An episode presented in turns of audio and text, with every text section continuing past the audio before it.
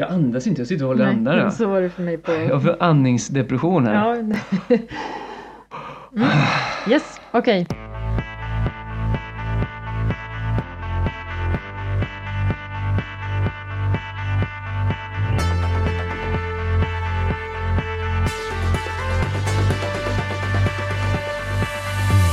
God kväll, eller god morgon, eller god dag, eller kanske till och med god natt. Det har vi ingen aning om här. Men eh, för oss är det i alla fall den 27 januari. Det är fredag, timmen är sen, hoppet är tänt. Men... eh, nej, vad dåligt. Det är fest i Kapernaum i alla fall. Fast det är inte vi, utan vi är två desperados som sitter här och spelar in en podcast. Nej, entusiaster. Entusiaster heter det ja, just det. Vi, idag ska vi prata om eh, anestesiläkemedel, eller hur? Jajamensan. Och jag tror att vi ska get to it, för vi, vi har utlovat ett kort avsnitt idag. både till lyssnarna och även till oss själva. För att vi tänkte dra över det här lite snabbt. Nu har det inte gått så snabbt. Vi har gjort en extensiv research idag. Och tagit reda på eh, mycket om läkemedel som används vid anestesi. Men vi har försökt komprimera det så mycket vi kan. Det är ju så, man vill ju dyka ner i grejerna men eh, eh man måste sålla, man måste sålla. Ska jag börja köra direkt då, utan without further ado? Om ni kommer ihåg, om ni lyssnar på förra avsnittet så pratade jag om induktion, underhåll och avslut av anestesi. Och jag börjar prata lite om underhåll, äh, nej förlåt, induktion, Ja. induktion ska det vara. Jag börjar prata om induktion, det är det, ändå det man gör först. Och då har vi ett läkemedel som heter tiopental, eller tiopenton som är generika namnet. Det är en barbituat som började användas redan eh, på eh, 1930-talet som induktionsmedel. Tillslaget är mycket snabbt och det är till och med snabbare än vad det faktiskt tar för blodet att färdas från stickstället till hjärnan. Och hur kan det vara så? Det är svårt att begripa, men det är någonting med jämvikt och löslighet, blod, fett och ja. Något sånt, eller så är det magi. Jag, jag kan inte riktigt bestämma mig. Mm. Är det någon som vet exakt vad, vad, hur det kan vara så? Jag, jag är helt chockad. Så skriv in och tala om det för oss, det är väldigt intressant. I alla fall. Efter att det har eh, distribuerats så börjar det redistribueras och då hamnar det i fett och muskler och slutar verka i CNS. Tyvärr måste det användas med stor försiktighet, bland annat för en stor dos kan ge cirkulatorisk chock, speciellt hos patienter som är predisponerade på olika sätt, som till exempel har hypovolemi eller nedsatt kärltonus. I likhet med alla andra induktionsmedel så ger även tiopental kraftig andningsdepression och även om intravenös injektion är smärtfri så kan extravasation ut i vävnaderna eller en oavsiktlig intraarteriell injektion ge smärta och till och med distal ischemi. Mm. Propofol då? Eller 2,6-diisopropylfenol är numera det induktionsmedel som används mest. Det slår också till snabbt, även om det inte är riktigt lika snabbt som tiopental. Och det metaboliseras också relativt snabbt i levern och andra organ. Och det betyder att Propofol inte ger mycket till baksmäll efteråt. Idealiskt vid dagkirurgi, alltså ingrepp där patienten kan komma och gå samma dag. Läkemedlet har också en skyddande effekt mot eh, postoperativt illamående. Den snabba metaboliseringen gör också att Propofol kan användas som kontinuerlig infusion vid eh, kortare ingrepp eller som sedering på intensivvårdsavdelning. Både Propofol och tiopental kan orsaka markanta blodtrycksfall och andningsdepression. Vissa anestesiologer blandar en liten dos lokalanestetikum med Propofol och det är för att eh, det är kärlretande och kan göra ont när det infuseras. Sen har vi ketamin och det är ett derivat av fencyklidin, mera känt som PCP. Det liknar inte alls de här två tidigare anestesiläkemedlen vi har pratat om. Det här medlet blockerar sinnesintrycken och ger analgesi och amnesi men inte full medvetslöshet. Mm. Brukar också kallas dissociativ anestesi. Det kan användas som sedativ drog eller som induktionsmedel vid anestesi. Och, intressant nog så höjs blodtrycket av ketamin, förutom då vid väldigt höga doser. Men tyvärr får patienterna ofta postoperativa hallucinationer. Eftersom det kan användas som monoterapi då vid anestesi av patienter med eh, cirkulatorisk chock så har ketamin en viktig roll inom militär kirurgi och traumasjukvård. Inhalerade läkemedel då för underhåll. Nu lämnar vi induktionen och så går vi över till underhåll. Sådana läkemedel är eterderivat och kolväten. De är i flytande form vid rumstemperatur men görs om till aerosol i speciella nebulizatorer som sitter på anestesimaskinerna. Nebulisatorerna kalibreras också så att de kan blanda i exakta koncentrationer i syret och de andra gaserna i maskinens slutna system för inandning. Och Camilla, vad är verkningsmekanismen för de här läkemedlen? Ja, alltså den exakta mekanismen eller någon specifik receptor för inhalationsmedlen, den är inte känd. Mm. Förmodligen påverkar de permeabiliteten hos ligandstyrda jonkanaler. Då de administreras och utövar farmakologisk effekt i gasform blir partialtrycket betydelsefullt för att avgöra graden av anestesi. Eh, då tänkte jag gå igenom Sevofluran, Desfluran, Isofluran och Enfluran. De är alla moderna varianter av etrar. Det var ju eter som man började använda i mitten på 1800-talet. Men då hade man problem med hög explosivitet och med de här moderna varianterna så har man kommit förbi det problemet. De har då snabbt anslag och avklang, vilket är viktigt för att kunna kontrollera anestesigraden.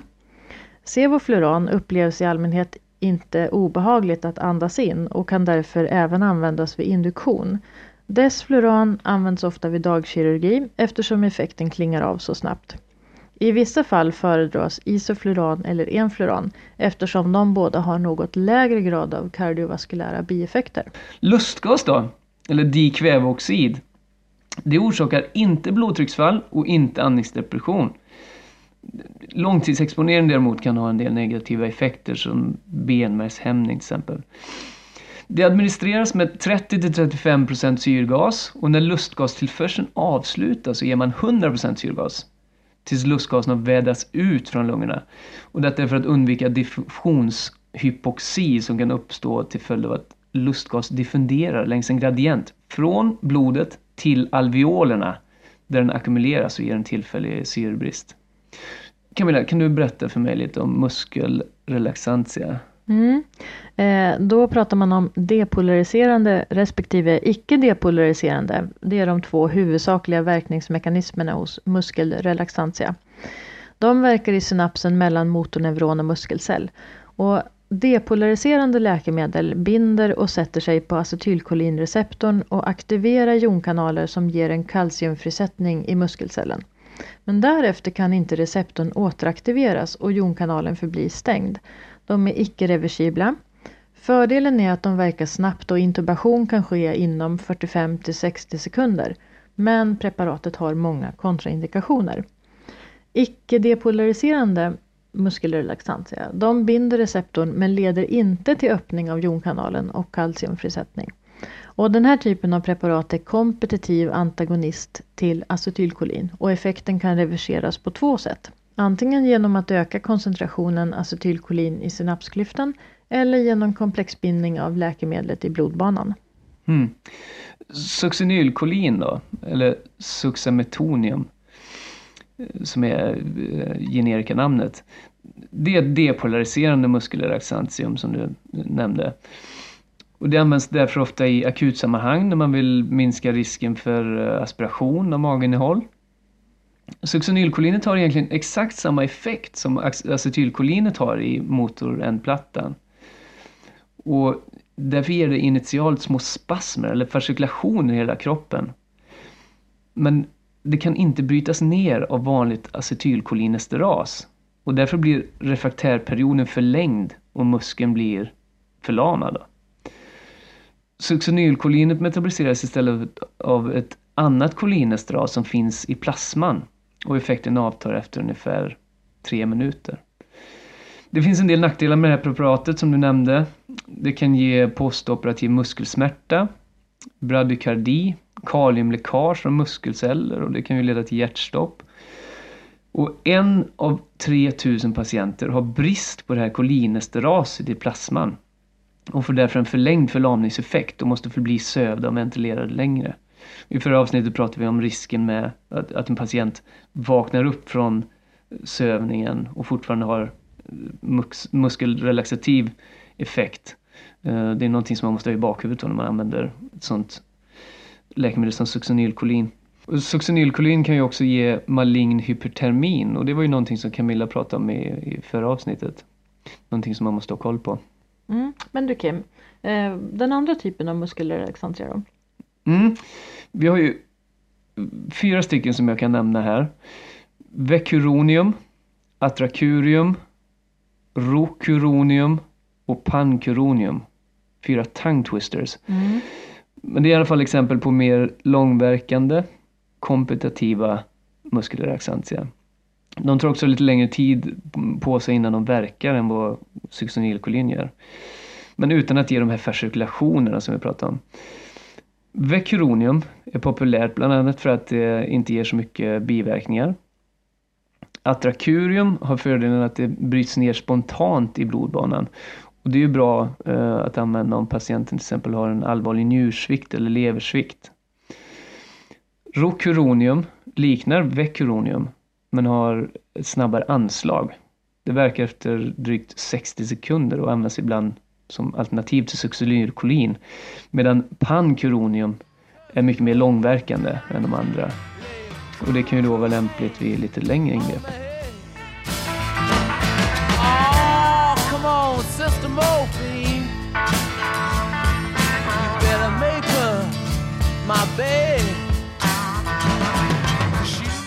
come nu ska vi prata lite om smärtstillande läkemedel. Vad har vi Camilla? Ja, jag tänkte att eh, vi börjar prata om opioider. De verkar ju på specifika my, delta och kappa-receptorer på flera nivåer i nervsystemet. Alltså effekt då perifert, spinalt och centralt. Mest känd av opioider är väl morfin, men den används sällan vid operation. Istället använder man opioider med snabbare anslag, kortare duration och högre potens. Mhm. Opioider ger liten påverkan på hemodynamiken men är kraftigt andningsdeprimerande. Det är också vanligt att få illamående, kräkningar, nedsatt tarmmotilitet samt klåda och urinretention av opioider. Och då har vi Naloxon som är en receptorantagonist som kan bryta effekten av dessa preparat vid allvarliga biverkningar. Bra. Mm. Eh, vi kan göra några jämförelser mellan morfin och opioider som används inom anestesi. Med utgångspunkt från morfin är fentanyl 100 gånger så potent medan ramifentanyl ligger något lägre och all fentanyl är ungefär 10 gånger så potent. De två senare, ramifentanyl och alfentanyl, är dock ultrasnabba med maxeffekt efter en minut med relativt kort varaktighet på runt 5 respektive 10 minuter. Fentanyl har istället sin maxeffekt efter 3-5 minuter och varar 30 minuter och morfin når sin maxeffekt efter 20 minuter och har en duration på 4 timmar. Det är lite jämförelser som kan vara bra att ha i huvudet. Exakt, och, och annars så kan man tänka sig att de här som du har räknat upp har egentligen samma verkningsmekanism allihop. Ja, Okej. NSAID då? Det är smärtstillande, febernedsättande medel som eh, jobbar genom minskning av prostaglandinsyntesen. Då. På så sätt kan man optimera den perifera miljön ute runt smärtreceptorerna i det drabbade området. Eh, NSAID lämpar sig generellt för patienter som är friska för övrigt och som genomgår medelstora ingrepp, till exempel vid polyklinisk kirurgi. Paracetamol har smärtstillande effekt och febernedsättande effekt. Den exakta verkningsmekanismen här är inte helt klarlagd heller. mm. Vi kan åka till månen men vi kan inte ta reda på hur paracetamol funkar. Mm. Otroligt. Men förmodligen så fångar molekylen upp och oskadliggör fria radikaler. Den hämmar inte cyklooxygenas som eh, de flesta nog känner till att NSAID gör. Men det har möjligen någon form av annan effekt på prostaglandin och leukotrien-syntesen. Om det inte finns kontraindikationer så kombinerar man då NSAID eller paracetamol med opioider och då har man effekt både perifert och centralt. Sen har vi bensodiazepiner som används vid eh, premedicinering, till exempel temazepam eller så har man dem för kortverkande intravenös sedering, till exempel midazolam och det kan vara vid ingrepp som utförs under regionalblockad. Och benzo då, det verkar på GABA-receptorer genom att göra hjärnans egen GABA-utsöndring mer effektiv. Exakt. Antiemetika då? Det finns ett antal olika läkemedelsklasser som används för att förebygga och lindra postoperativt illamående och kräkningar. Vi har eh, metoklopramid och domperidon som verkar på dopaminreceptorer i mesencefalon. Det finns antikolinerga läkemedel, till exempel hyosin som verkar på det så kallade kräkcentrat som också sitter i mesencefalon. Eh, Cyklicin är ett antihistamint läkemedel som eh, är mycket effektivt men det kan också ge en del sedering. Sen har vi 5-HT3 antagonister som också används mycket. Och där har vi till exempel Ondansetron som kanske känns igen. Och Betapred då som ofta ges som profylax innan anestesi för att minska illamåendet efter uppvaknandet. Och som vi pratade om i början då så eh, Propofol minskar faktiskt också risken för illamående efteråt. Mm. Okej, nu har vi kört igenom det här. Ja, det här var det vi tänkte ta upp. Ja, det är på intet sätt eh, totalt uttömmande men vi har ändå försökt att göra en slags sållning där och ändå tagit med grejer som kan vara bra att ha i bakhuvudet Mm. När vi går ute och eh, använder de här läkemedlen.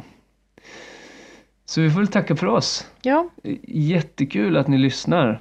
Vi, eh, eh, vi kör på här. mm. Och tills vi ses nästa gång så kom ihåg vad Ashmal Khan sa. Att ni kan ordbajsa hur mycket ni vill, men ni måste bajsa rätt. ja. Hej då. Hej då.